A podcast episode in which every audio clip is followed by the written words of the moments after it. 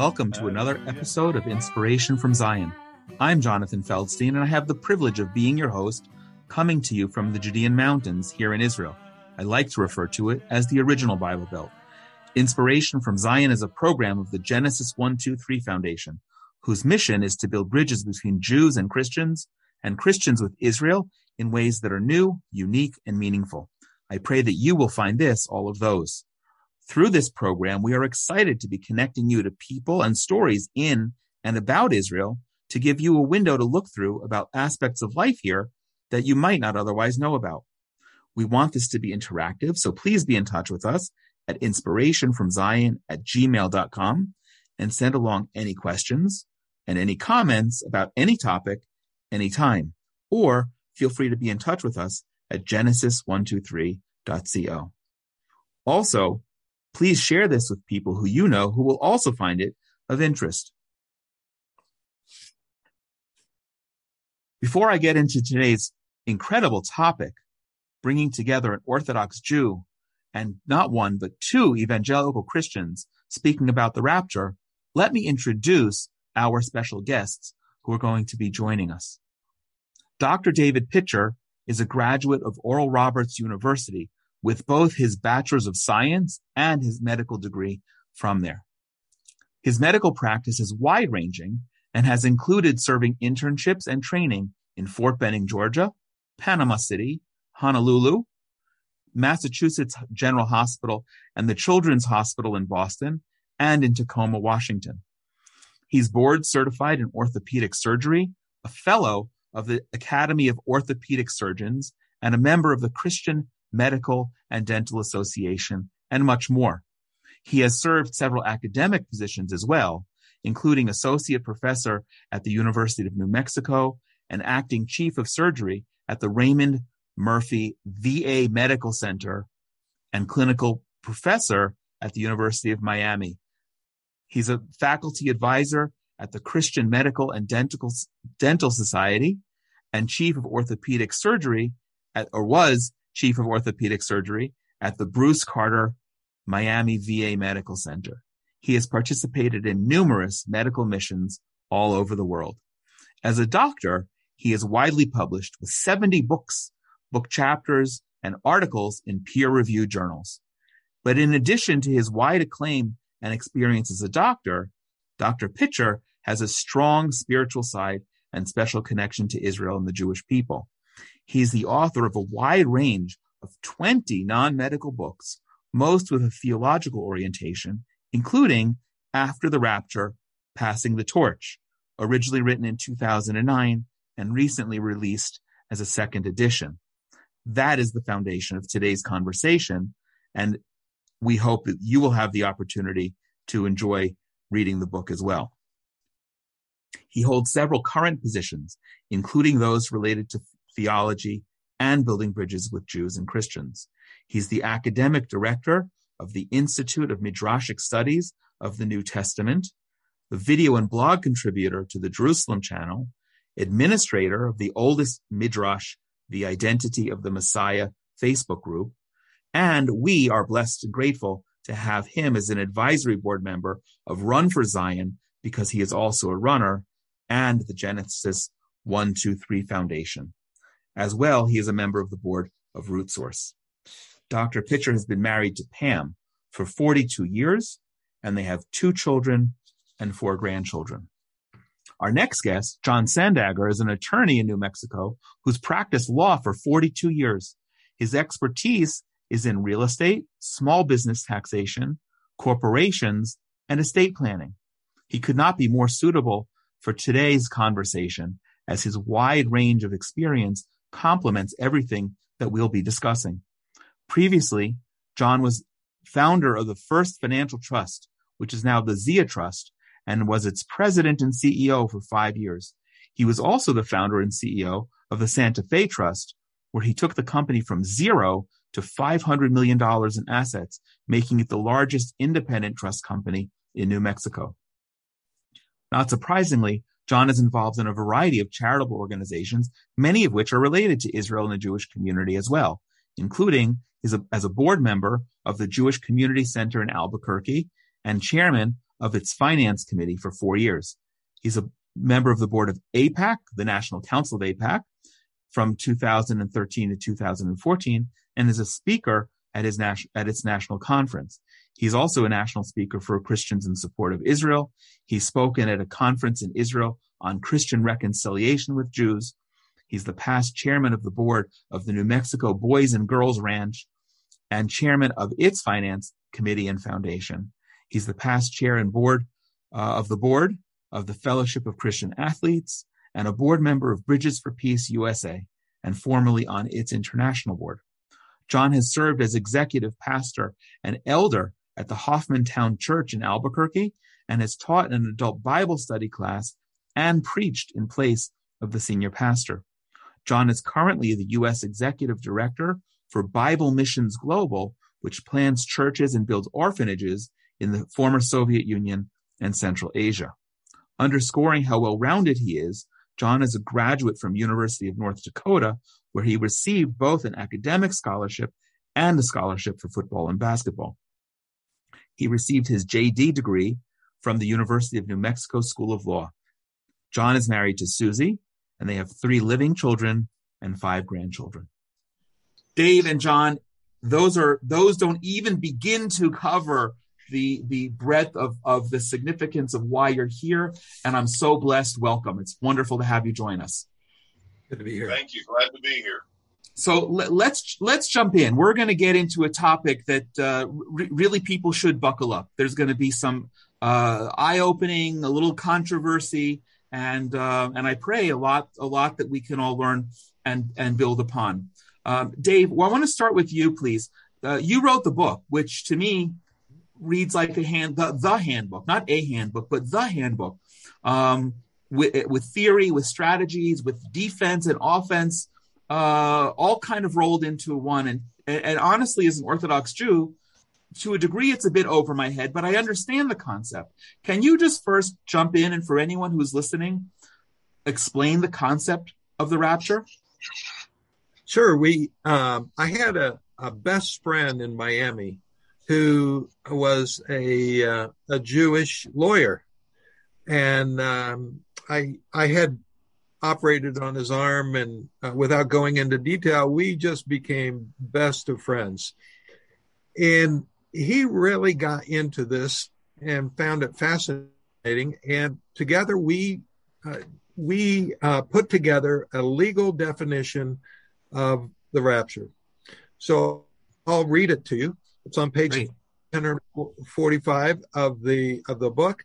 And it reads like this A future miraculous event when all Christian people who have believed on the name of the Lord Jesus Christ for personal salvation will be suddenly caught up together into the clouds to meet the Lord Jesus Christ. By definition, those not caught up are not genuine Christian people who have believed on the name of the Lord Jesus Christ for personal salvation, though they may have claimed they were Christians. The rapture will include the resurrection of the dead in Christ, that is, those who have died but had believed on the name of the Lord Jesus Christ for personal salvation. Period. So that was what we came up with. Tried to be simple, tried to be a little repetitive, and uh, that's um, what I have put in my uh, my trust. Wonderful. Uh, explain, uh, uh, John. Is it anything? I mean, I, I want to speak uh, on a legal perspective, but in terms of explaining the rapture to somebody who doesn't understand what that is, anything that you would jump in and want to add? No, I think the biggest issue we're going to face, and we'll talk about this later in the program, is that it's you can define it uh, however you want, and in the trust documents that I prepare, there's lots of uh, personal information, and you try and explain things, but it's it has no legal precedence. Right. And that's where us lawyers live. If the, if the court hasn't ruled on it, if there's no statute, no law, then it's going to be determined by a court probably a court sitting in probate or depending on whether district court or whatever who's interpreting the, the issue. And normally, we'll talk about this later, it's going to be what the court determines it to be. And um, you can imagine if all of a sudden a whole bunch of people just disappear, the uh, the rumors, the stories, the the fake news, the uh, twisted news, the uh, uh, the uh, information, and again, I, I won't want to get into all that, but I think that's the biggest issue that I'll talk about later is how the courts will interpret it and, and how best to explain it in the documents, wills, trust documents, whatever, that the court will look upon it and be able to rule favorably. Okay, well that, that that's fast forwarding a bit. I, w- I want to get there. Why is it something? Why is the concept of the rapture something that some Christians hold more significantly and others less so? I mean, Dave, you just said something uh, in, in, the statement about uh, kind of who's really a Christian. Uh, it's it's only those people who, who who really believe who will be raptured. Is that is that an element of it? Yeah, so it it does seem to be an implausible claim, just typically, just totally implausible that that millions and millions of people would disappear. And typically, there are only about 17 sections of scripture used to describe it.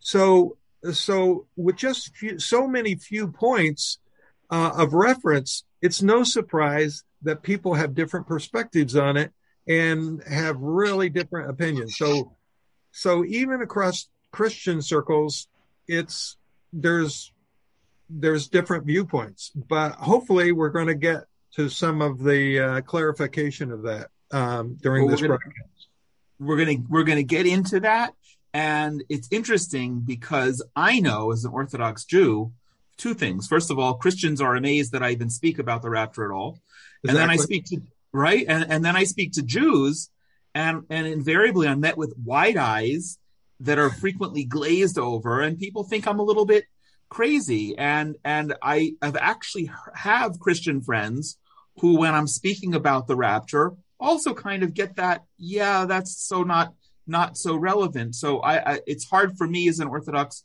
jew to to, to step in but i want to just give an overview a, a quick story as to how god put this on my heart why we're even having this conversation um, i don't remember what year maybe 2015 i was having a fabulous visit, one of my first, as I recall, with Anne Graham Lotz, Billy Graham's daughter.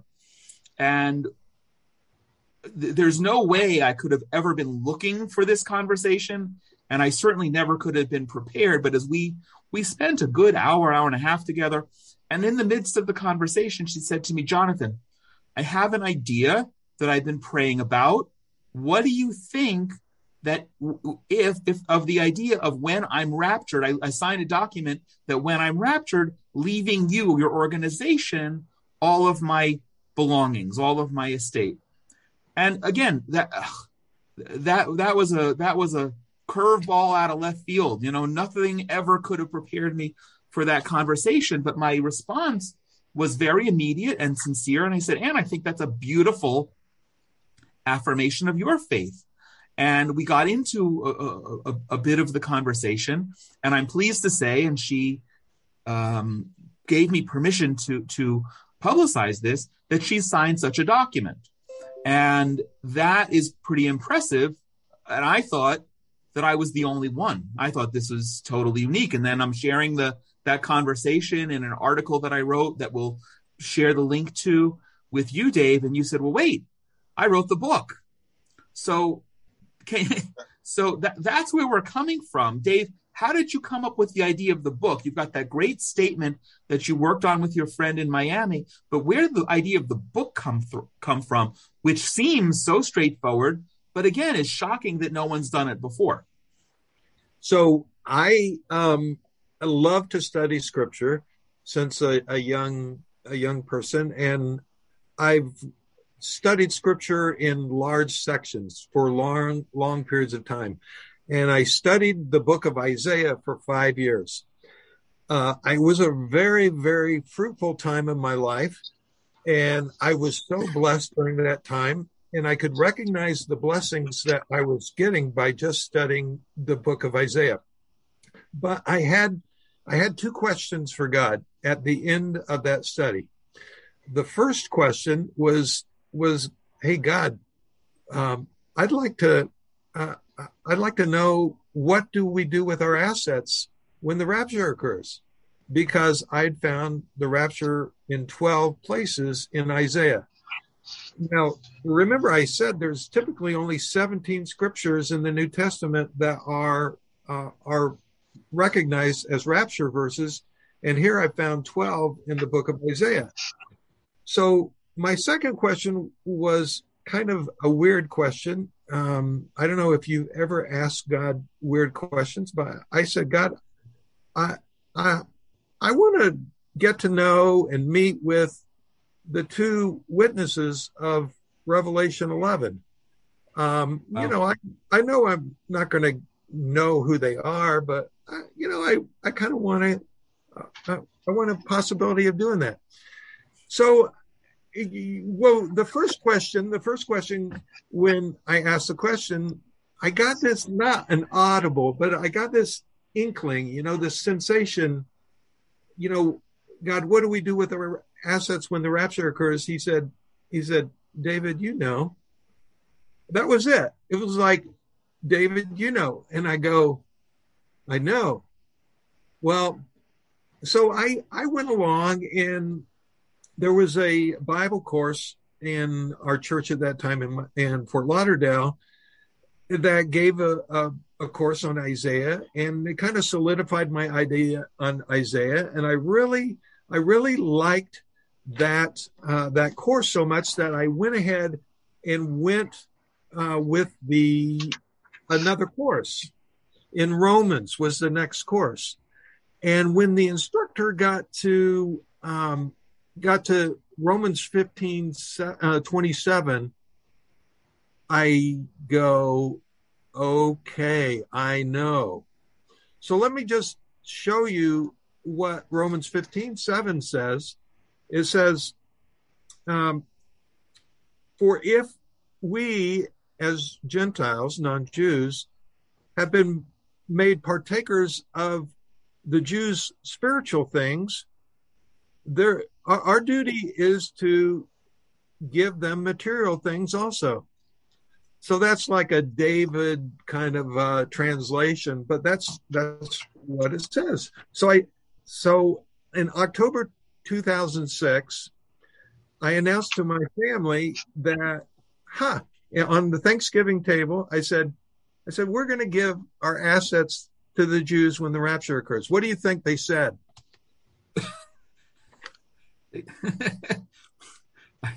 I think they thought you were crazy. There were no words. It was just laughter. There, they didn't say anything. They just laughed. So I, you know, I said, I said, God, if if if this is really true, you're going to have to give me some scriptural basis for this. Yeah, yeah. I I can't just shoot from the hip. And I I read, you know, I I was raised in Oklahoma, but I I've never sh- shot from the hip. You know, I I'm a scientist essentially. I, I have facts. So so I took another course in um, and I dove right in and I did everything for credit and I uh, learned Greek, took the Greek courses. But the next course was on the pastoral epistles.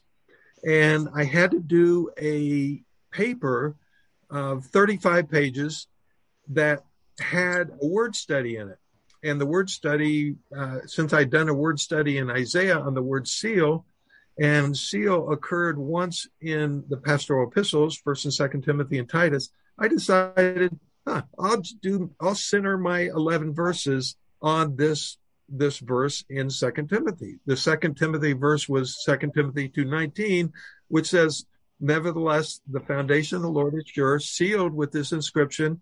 The Lord knows those that are his, and those that are his must turn away from unrighteousness.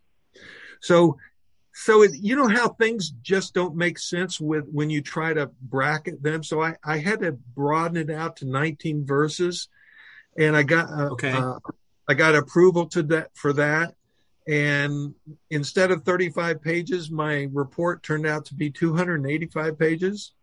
Well, the, so that became did that become the foundation for the book?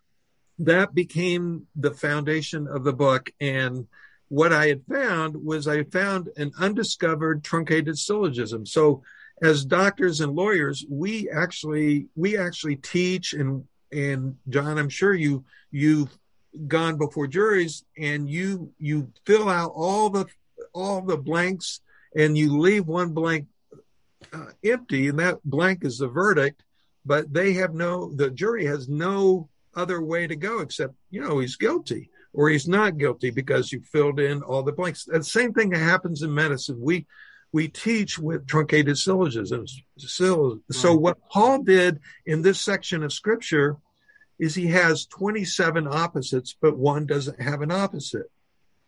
So he he says, Remember Jesus Christ, raised from dead, descended from David, for this is my gospel for, for which I'm chained, but God's word is not chained. So right there, there's there's four opposites. Uh, Jesus descended, he raised.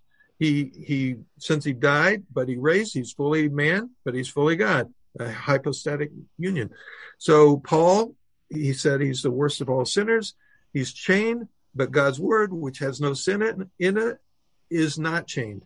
And then he says, if we deny him, he he will deny us. If we are faithless, he remains faithful. So he has 27 opposites, but there's one that doesn't have an opposite. And the one that doesn't have an opposite is the quote in 2 Timothy 2:19, which comes from uh, Numbers 16:5. It's the Lord knows those that are his. So what's the opposite of the Lord knows those that are his? It's not the, the the Lord doesn't know those that aren't His. That doesn't make sense. Right. So this is called a clarification statement, and the clarification statement takes you back to Numbers. And what happens in Numbers is that Korah wanted the job of Moses. And it's in Jewish tradition, he had 30 donkeys full of Joseph's treasures. And because he was so rich, he felt like you know, he had every right to do what Moses did. And he was a great grand, great great grandson of Levi too, just like Moses. So he had the right to do it. And Moses said, You disobedient man, God is going to do something totally new. Uh, God is going to swallow you up into the middle of the earth with all your earthly possessions. So, what is the opposite of something new? Oh. Of of of disobedient men, only three men were swallowed um, Korah, Abiram, and Dathan into the middle of the earth in a relatively small locale, witnessed by a, just relatively a small group of people, two million Israelites.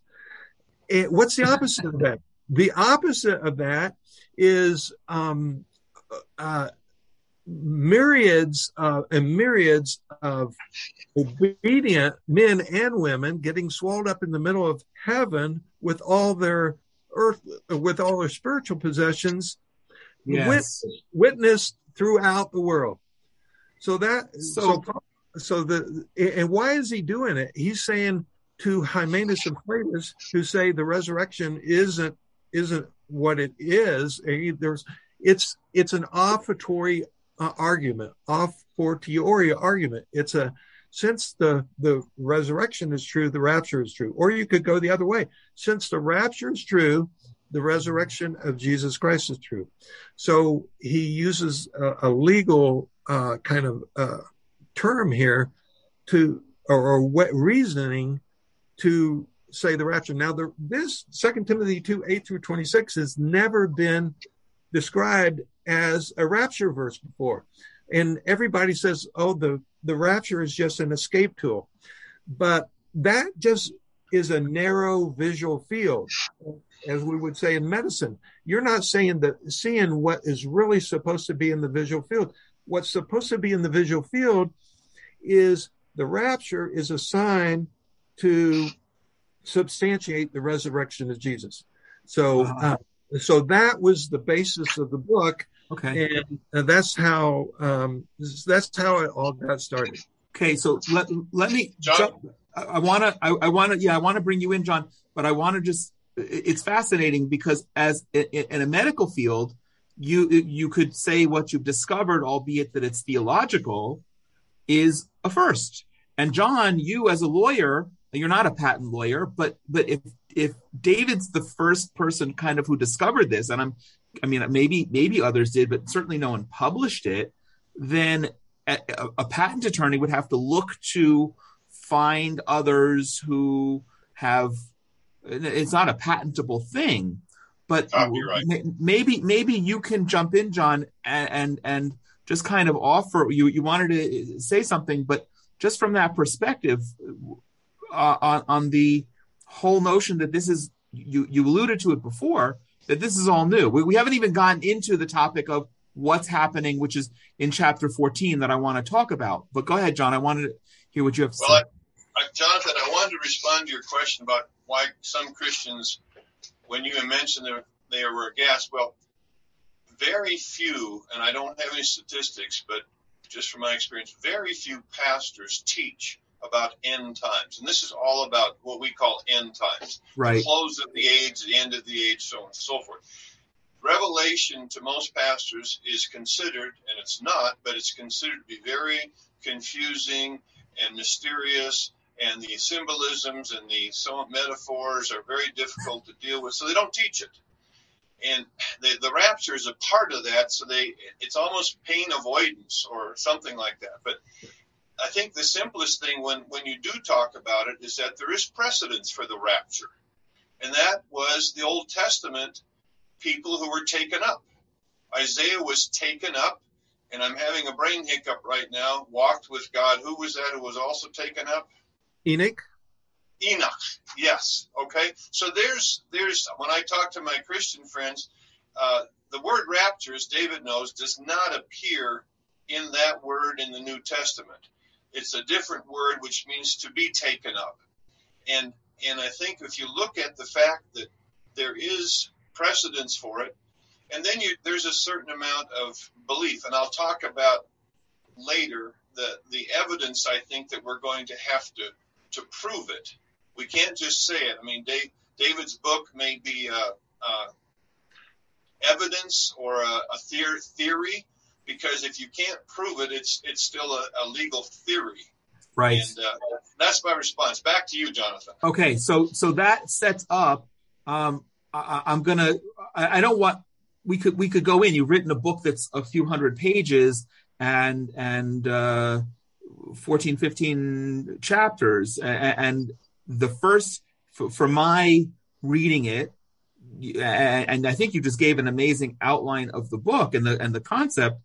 Um, that the first 13 chapters you're laying out the the, the theology and, and and the conceptual till you get to and I and I think even chapter 14 has the word practical in it right? It's a, it's the practical application of this concept. So the the idea is as you sat around your family uh, dining room table and said we're going to leave all of our things. And by the way I just wanted also circle back with you I've heard many many Christians use the uh, reference the verse in Romans that to the extent that you've benefited uh, or been blessed by uh, the Jewish people, you also you need to uh, bless them or, or, or give to them.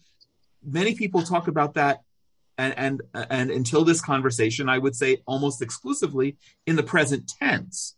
But you're talking about in the future tense in something that we don't actually control. So can you jump jump us into just some of the pragmatic? We're gonna we're gonna see about how we can get the book reprinted and available to, to some of the listeners who are who are uh, interested. But chapter 14, take us into that practical, and then I want to jump back to John with what those legal precedents and how one one applies this. Well, can I just jump a little bit? I, Sure. I neglected to tell you that I lived two doors down in, on Miami Beach from a rabbi. And uh, I became very, very good friends with the rabbi's son. His name Chaim, and um, he said, "Hey, David, do you know that the rapture is in the Talmud?" I said, "No, show me." And he said, "Well, it's it's uh, recorded in the Talmud in Sanhedrin 92b, and he showed me in Hebrew. He says, "Here it is, in uh, the top of the page." He says, "It's look at this. This is." Uh, at the time of the end of the world, there's going to be the flying of the righteous.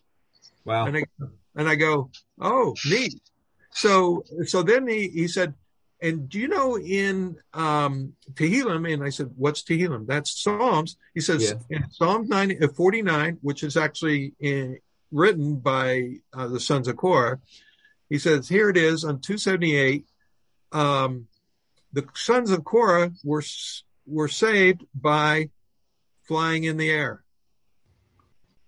So wow. this is this is in uh, this is in Jewish literature, and um, so this is a this I I say that was a, like a God a, a God uh, prescribed moment for me, and I'm going, oh wow. So Paul wrote this in the very context of what Jewish tradition said. The sons of Korah were saved by flying in the world, uh, uh flying flying in the air. So the great thing about this being a podcast is people can pause now and open up their Bibles or or find a reference, which I'm happy to provide for the Talmudic source. But but I, I think the people are going to be rewinding this a lot to re, to listen and re-listen. So thank you. That's amazing. That's very important to share. Um, will I think give a little bit more of a foundation to some Jews who are listening as well in terms of understanding the pro, uh, the, the concept. Now now jump us into. Uh, chapter 14 without giving giving all, all of it away you're sitting at your dining room table you've got 200 plus pages of your uh, of your work that's become that's become the foundation for a book. What's what what is that practical concept that you propose in in after the rapture? Well i'm a big uh believer in prayer. And uh, i i i think prayer changes things and I had many, many people, many, many patients who I sat down with and prayed with. So I think beginning and ending the process in prayer is really, really important. Um, I, I think that you should tell your your family what you're doing and say, listen, I'm I'm leaving my uh, my assets and trust, and and I I think it, doing a will, uh, me and my Jewish lawyer decided doing a will is not good because in the state of Florida, if your body disappears for seven years, your your estate stays in probate. So uh-huh. you should you should leave it in trust, and then the trustee, the the Genesis one two three, or your Jewish lawyer or whoever can use your money as you would as the the trustee. Now I don't know, John, if I have the words right, trustee or trustor. Um, trustee, that's okay. correct. The trustor is, or settlor or grantor are the ones who fund the trust. I always tell people, as a doctor, you would understand a blood donor is the one who gives blood. So a Got trustor it. is somebody who puts the assets in. The trustee is the one who acts on behalf. I'll, I'll talk about that later when I have a chance. Great. Yeah. So, so that's what, in, in you should have some kind of a valid trust or will or something. Um, so so people know. The other thing you should do is you should start giving now so you can um, you can establish your intent. So giving to the genesis 123 or to a, a jewish foundation or the jcc or whatever so you've already established your your intent. Now your family may be resistant a little bit, but I, I always ask the question: Do you do you want to have the money if your if your family is going to have to take the mark of the beast to spend it? No, you don't want to give it to them if they're going to have the if they're left, um, and if they're ungodly. I tell my family if you're left at the rapture, heaven forbid, you're you're left, go to my Jewish lawyer and get help. Go to the go to the to the Jew to get help because that's where the help will be at that time um, of the of the of the of the world. You know, it's like, and then, you know, give them give them enough information. Give them the key to your house. Give them right. all the passwords. Give them all the practical things that they need to open up. Um, you don't want your assets to go to the government. You don't want your assets to be uh, fought over in the middle of the street. People loot your house and things. You want your house, your you want your property, your pantry, your your car. You want everything to be used for good at the at the end of the age, rather than just left for you know, buried in the sand. Excellent. So, so that's what that's what I tell people, and um, I think there's a lot of particulars that need to be worked out. There obviously there's a lot of expense, but do you know the the certain uh, factor about um, Jewish lawyers? There are more um, there are more lawyers in the state of Israel per capita, 585 per 10,000 uh, uh, people in Israel than there are in any other nation. So that makes there half a million uh, Jewish lawyers in the state of Israel. So you guys are already prepared. We we just have to pay the retainer. Well, we do, but but but now this is where I want to bring John in. The most of the lawyers in Israel are not licensed in the U.S. or members of the bar. There are Anglo's like myself who are and who commute or or, or telecommute. But John, I mean, you, you you've alluded to this. There's no legal precedent um, I know that I, I want to hear about how you've applied this uh, professionally because it seems, and you can tell me if I'm wrong, same same way that David's got the original book, the concept. I don't know of anyone else uh, uh who, who's who's guiding clients in this, but there but there are a lot of pitfalls just that I can or challenges that I can imagine. Um, death and rapture are very different. David just spoke about being missing for seven years. Um, death is very clear and finite, and and and being raptured is just a lack. I mean, I don't mean it to, to, to boil it down in a in a in in this way that to to be to come across negative, but you're just not there anymore, right? You're here and then you're gone, and and and how does one come up with a language so that so that when one signs such a clause, whether it's a will or or or some or or a separate document, that it can be implemented. And then, David, you just mentioned also you have children or grandchildren who aren't raptured. What's to prevent them from contesting all of this? Let me. Uh, I don't want to get too into the into the woods, but the New Mexico statute in each state controls its own probate process, death, etc. In the New Mexico statute, and I'll go through this quickly because you have to follow it through. It's uh, evidence of death or status, section 45-1-107. Okay.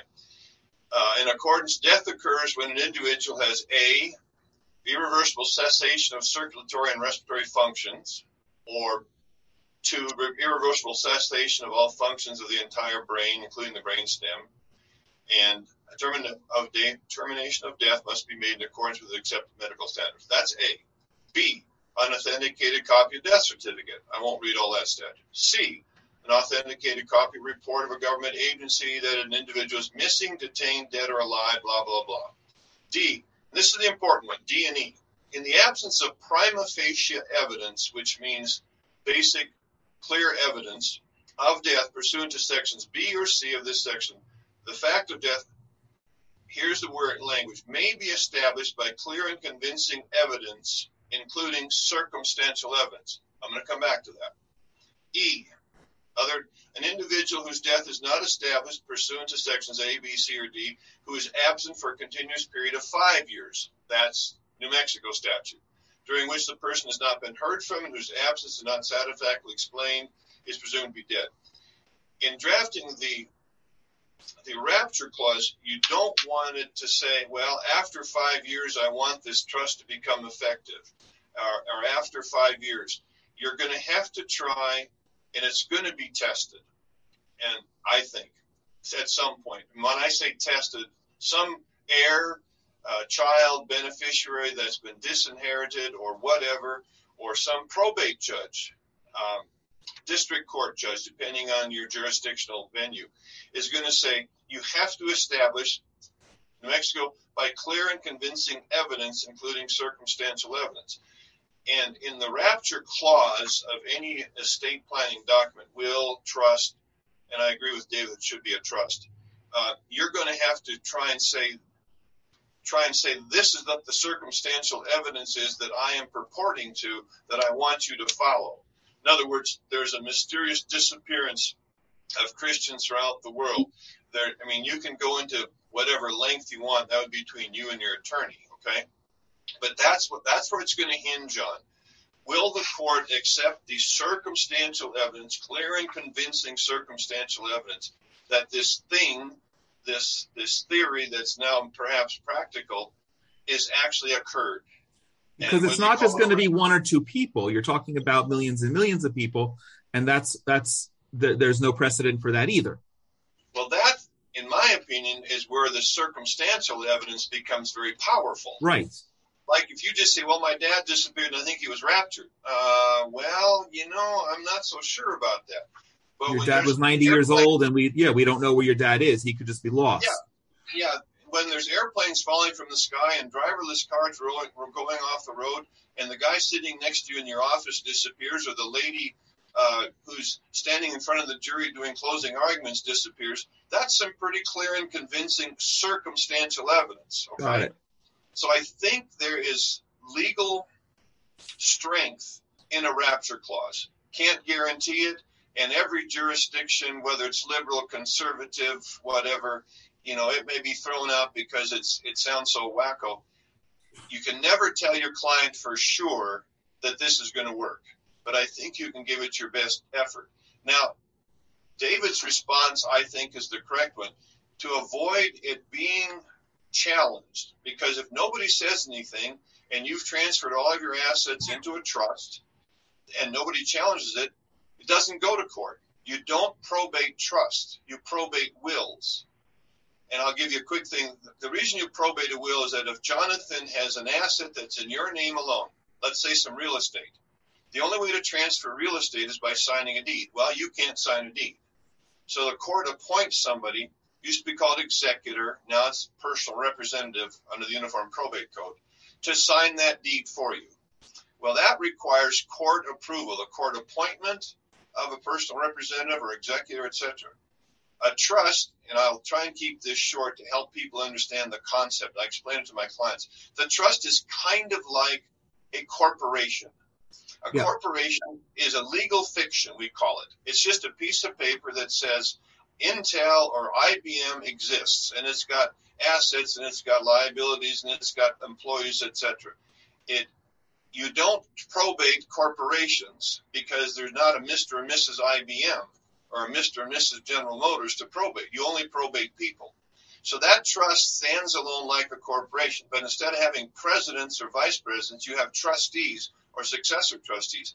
And they have the authority to distribute all the assets of the trust according to, in a corporation, the bylaws or articles of incorporation.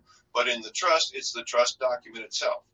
So that's where you say to my trustee, I want you to, under these situations, under these circumstances, the disappearance of so and so, to distribute my funds as follows. I think uh, I'll get into this and quickly. I think David and I may disagree. Uh, if you don't have believing children, they, by definition, if they're not raptured, maybe somebody would say, well, they don't get anything. Uh, in New Mexico, you would have to make sure that you uh, clearly disinherited them, or they're called a pretermitted heir and they have the legal authority. And also, David, I have an issue with uh, 1 Timothy 5 8 that says, unless you leave something to your children, your family, provide for your family. I can quote it if you want me to. I called yeah, it up. Yeah, you're worse than an unbeliever. Yeah, anyone who's not pride for their relatives and especially for their own household is denying the face and worth an unbeliever. Okay, so that's an interesting argument. You should should you not, not leave it to your children who may be in trouble. And the other thing is, and then I'll get on this, and then I'll let you take over. Why a Jewish attorney? Yeah, that makes sense. I get it. But if somebody's left down here who didn't get raptured, you don't have to be Jewish. You could be a Christian who sat through church and never, uh, you didn't become a believer by sitting in a church. Uh, Jonathan, I'll, I don't know if you've heard this, but if you sit in a car, you sit, if you sit in a garage long enough, you don't become a car. and if you sit in church long enough, you don't become a Christian. Yeah, but but let me interject a second. How do you know? Because yeah. if you're sitting in church and someone professes to be a Christian, uh, you, you you know you I don't know or you don't know if I want to if if, if you're my attorney that that's really in my heart and I'm and I'm being raptured. No one has a way of knowing. No, That- only God knows. But that's you- the there's key- evidence. That- yeah, back that's- the lawyer. There's evidence. You will know by my works. Yeah, that's the key. The the uh, numbers sixteen five and num and Second Timothy two nineteen. The Lord knows those that are His. That's Yes. the only one that knows. Correct.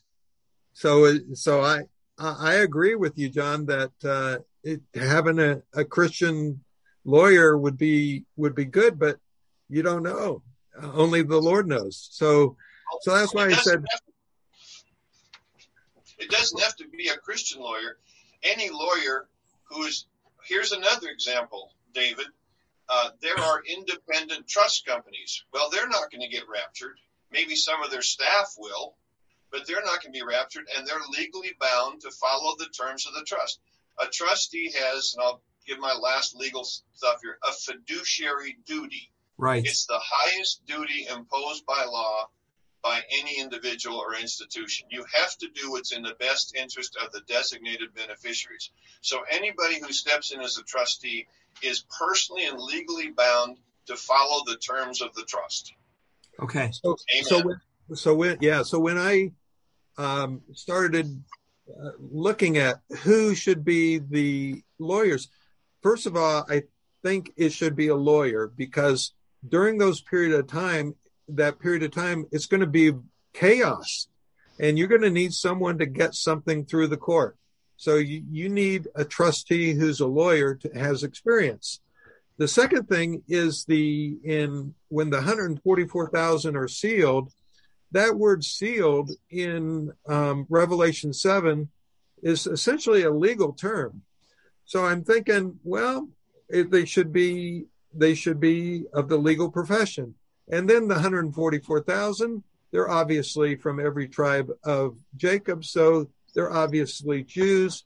So that's how that's how I came up with the idea. Well, you know, we should get the Jewish lawyers. Now we don't know. I agree. We don't know who the two witnesses are or the 144,000 are.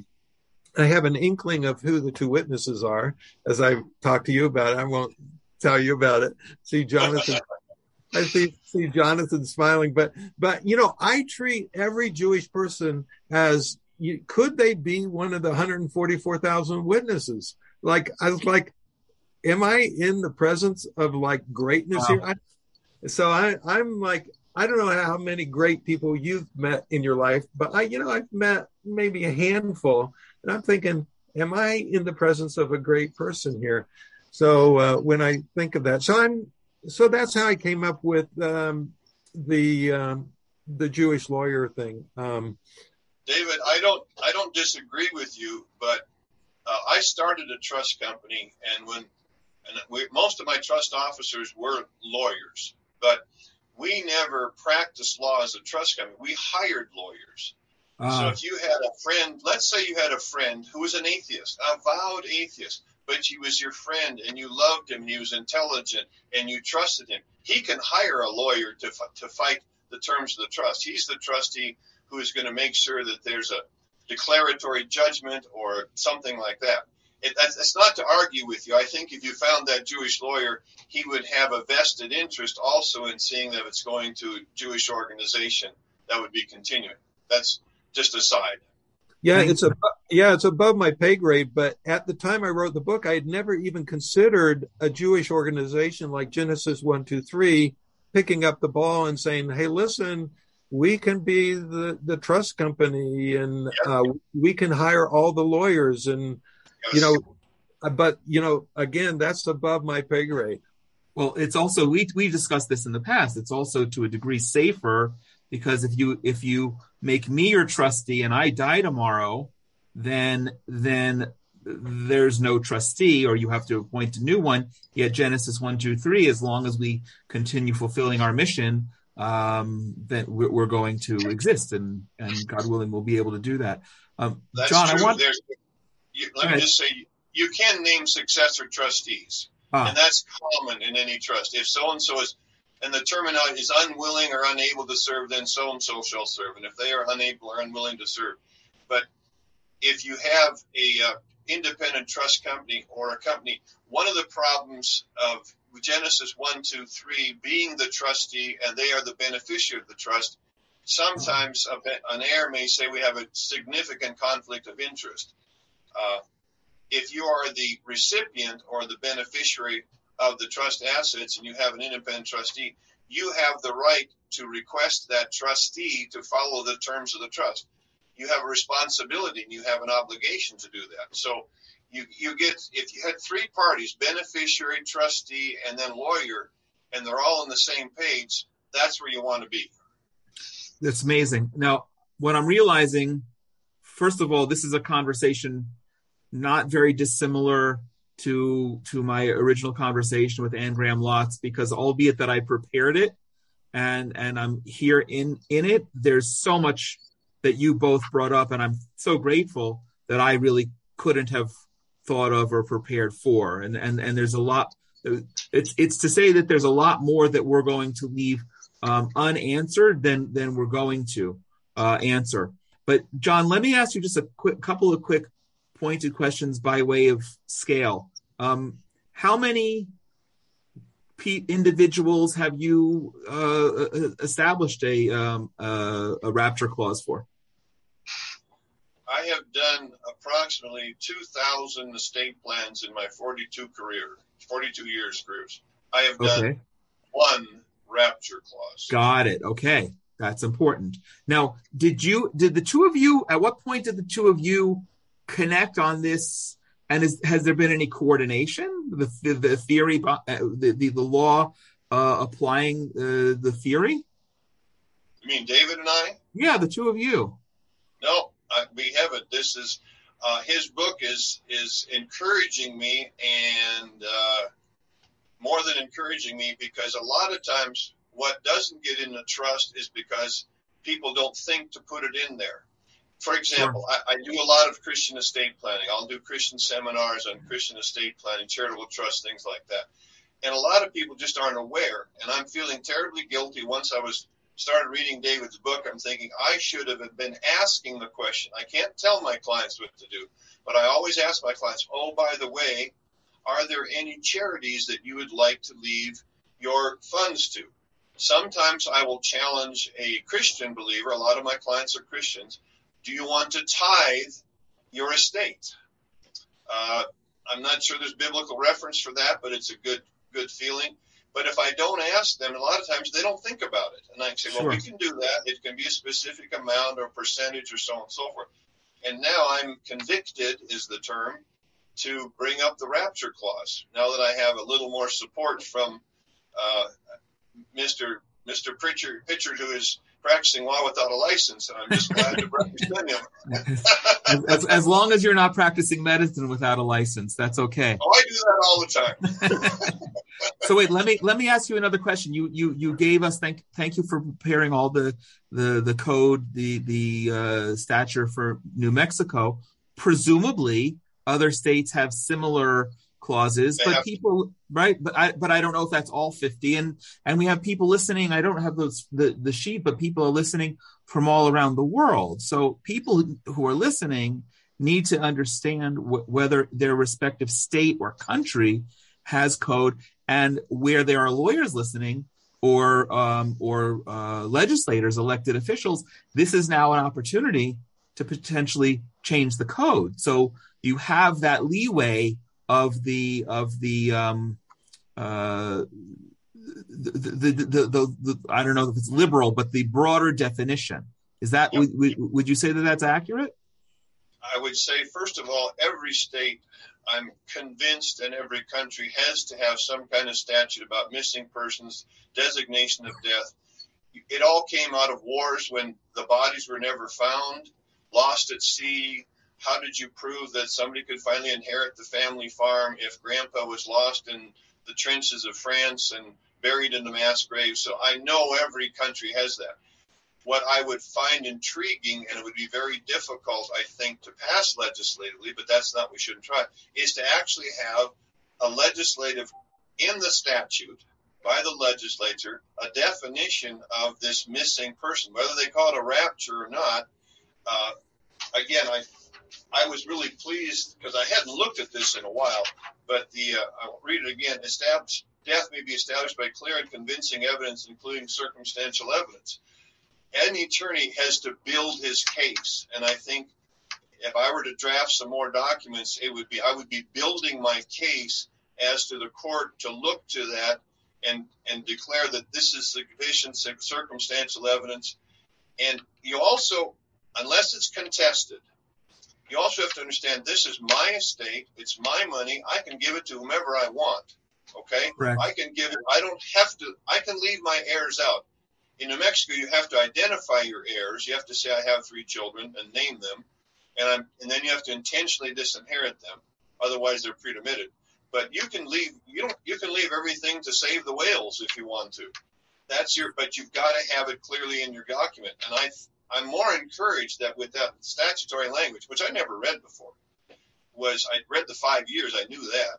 But the statutory language, convincing evidence, we need to build the circumstantial evidence. Yeah. Your point, Jonathan, is if we could convince and somehow draft some language that wasn't blatantly Christian, quote unquote, because then you run into issues there with the current climate.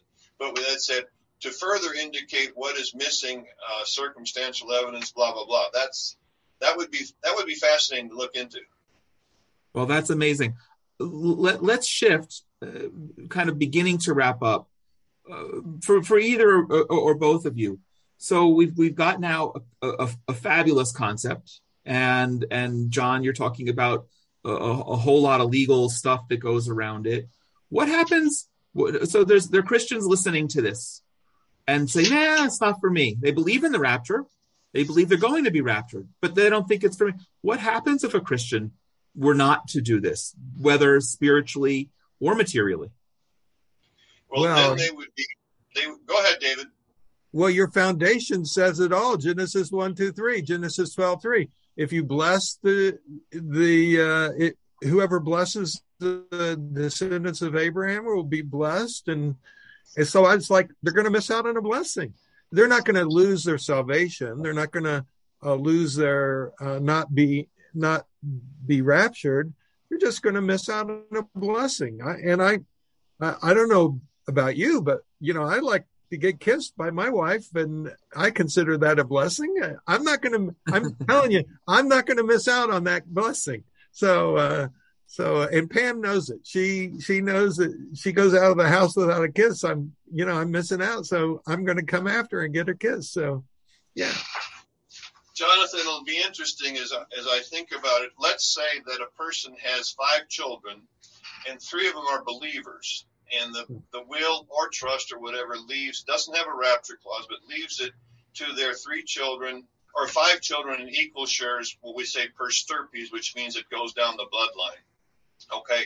And three of the children are raptured. Now you have to prove that they're dead. Okay. Oh. Because, you know, you've got all kinds of issues there. Now, so that's where you have to have maybe even hmm. now. I'm, I'm thinking this out loud. I am yeah. thinking this out loud. That maybe you need to have a, a rapture clause that says if any of my heirs are missing under these following circumstances, their share shall, and you decide where it goes to the surviving children or whatever but you're going to have to have proof of death for those mm-hmm. missing heirs if not all of them are missing. So it, it gets very, very fascinating. You're defining death and rapture as being synonymous, an absence well, of yeah. presence. Yeah, I understand. In order to inherit, unless unless it's inter vivos, living, okay, if you're if you're getting a, an inheritance upon death, a testamentary bequest, you have to be dead. That person has to be dead. Well, how do you prove that they're dead? Then we go back to the statute, okay?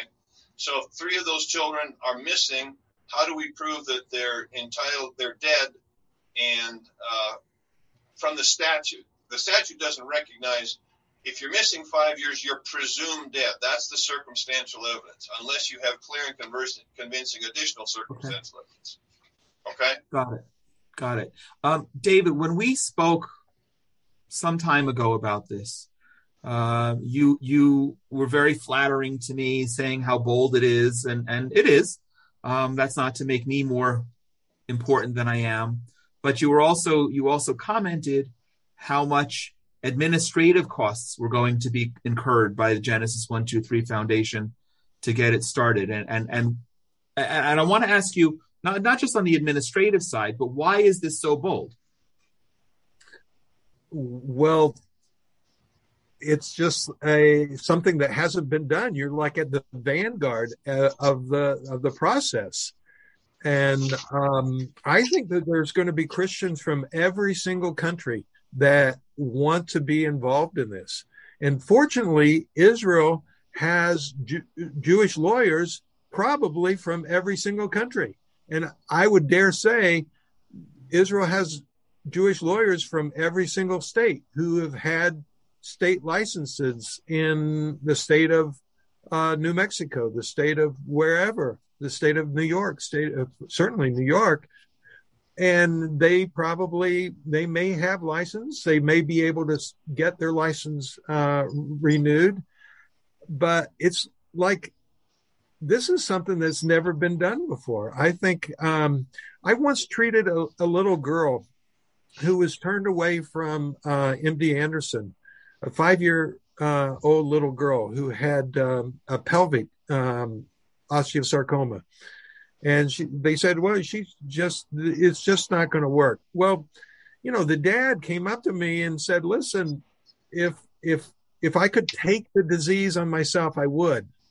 And immediately i i thought of um thought of jesus who took our sins upon but i said listen let's give her chemotherapy. Let's see see where it goes and so then on the day of surgery i was going to rebuild the pelvis of this five year little girl i mean it's like it's bold. I'm doing something that a major wow. cancer center would not do.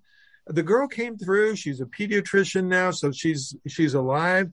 Um, and but it was bold. What you're doing, Jonathan, is on the same level.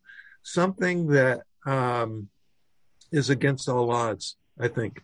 Wow. Well, thank you, uh, John. Anything? I mean, not.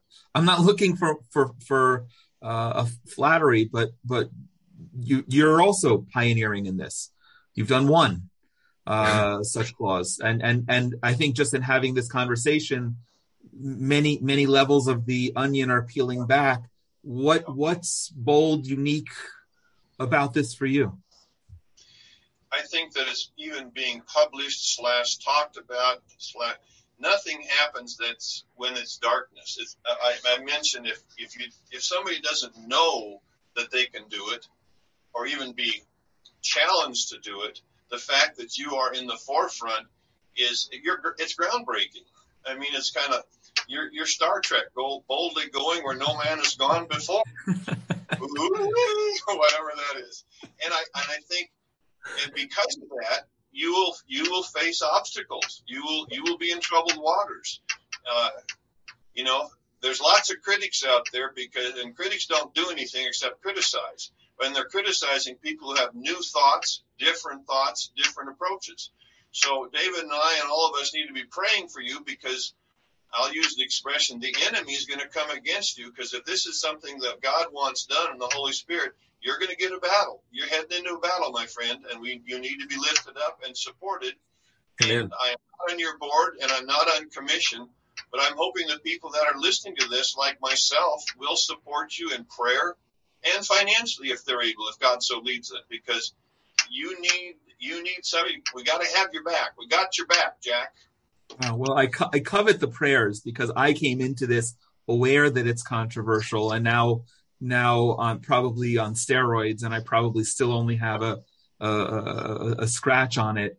Um, but thank you, thank you for that. Um, it's the end of the year, uh, we're, we're, and and typically year end is when people look at, at, at their estates and, and, and charitable giving and, and, and bequests and things of that nature. Tax laws change in different places. So people want to preserve their assets. But in this case, we're not even, I mean, there's an element, of course, you want to preserve your assets, but this is a completely different concept. Um, is for either of you, for, for both of you, um, is there a, is there a, um, you, I think John, you mentioned it, t- uh, uh, encouraging people to tithe their estates, or not encouraging people, offering that as an opportunity, yeah. or or uh, life insurance, which is a great um, estate planning, charitable giving mechanism, a bequest, is it any less significant to do that than than the than the um, uh, rapture clause? Let me tell you something that, again, I'm I'm a little embarrassed, but this just came to me. There are two vehicles that are excellent. One is called a charitable gift annuity. That is where you give $100,000 to Genesis 1, 2, 3. You live off the money, an annuity, and when you die, the remainder man, that's the term, goes to the charity. There's no question there. There's no trial. There's no litigation. It's a done deal because you had a contract with a charitable organization. Another one is what's called a charitable remainder trust. You set up a trust and you fund it with assets. You get a tax deduction. It's it's a it's it's whiz bang, I tell you. And you live off the proceeds of that, and then upon your death, the remainder of that pro, of those assets go to a named charity. That doesn't go through court it's like a life insurance policy. It's a contract between you and the charity. Okay. And that avoids any uh, probate or litigation or anything like that because you did it during your life. It has to be established during a lifetime. It's a fixed name charity, and you can have successor charities if Genesis 1, 2, 3 gets raptured too. um, so that, that's a, that's an example, I think, of what you can do. And that just came to me. Extraordinary. That's uh, that, that's tremendous. Um, that is tremendous. I, um, I wrote those down. I hope everybody wrote those down. Um, will you ask Jonathan whether or not it's um, any less significant to to give at your death or give at the rapture? I think uh, they both take an element of faith, and um, I think they are both significant. So uh, you're going to be out of here, and you just have to have the faith that your your assets are going to be used like you would want them to be used. Uh, that, that's beautiful, and I and I got to go back to what you said before, which which will stick with me, and I hope others as well. That you know, God God does say that He's going to bless those who bless Israel. Uh, we're not uh, we're not so worried about that. I think after death, but but affect, uh, but affecting that it's you know it's great. People can make a $10 donation. There are many many different ways. It shouldn't only be financial to bless israel. Um, for your prayers and i covet those. We covet those. Um, but but yes affirming that in your lifetime just just is giving god more reason as you use the analogy david to give you to give you more kisses. And uh and and and nobody doesn't want that. So that's amazing um, before we wrap up, this, this has been so.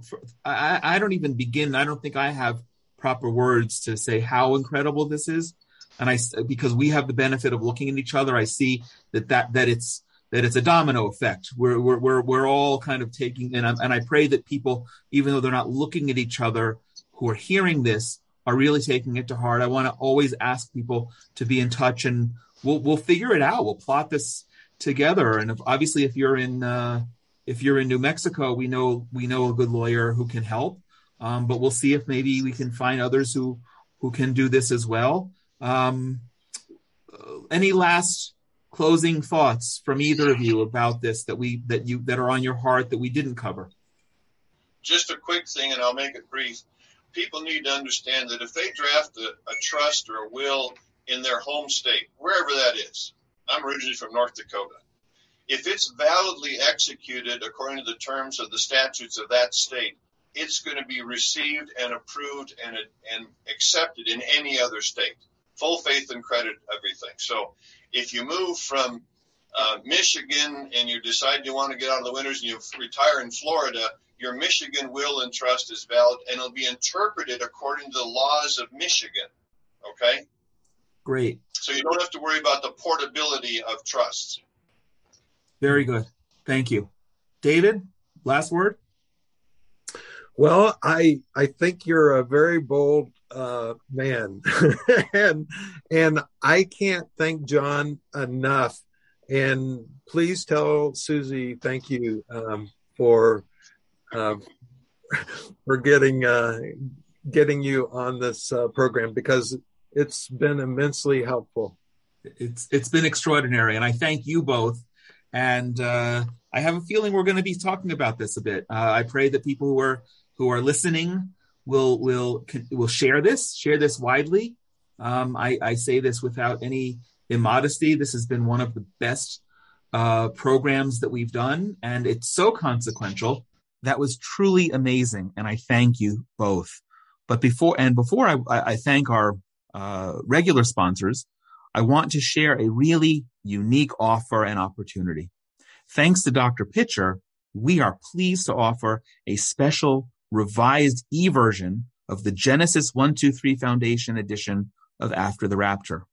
Now, to get your downloadable copy, please go to rapture.genesis123.co. That's rapture.genesis123.co.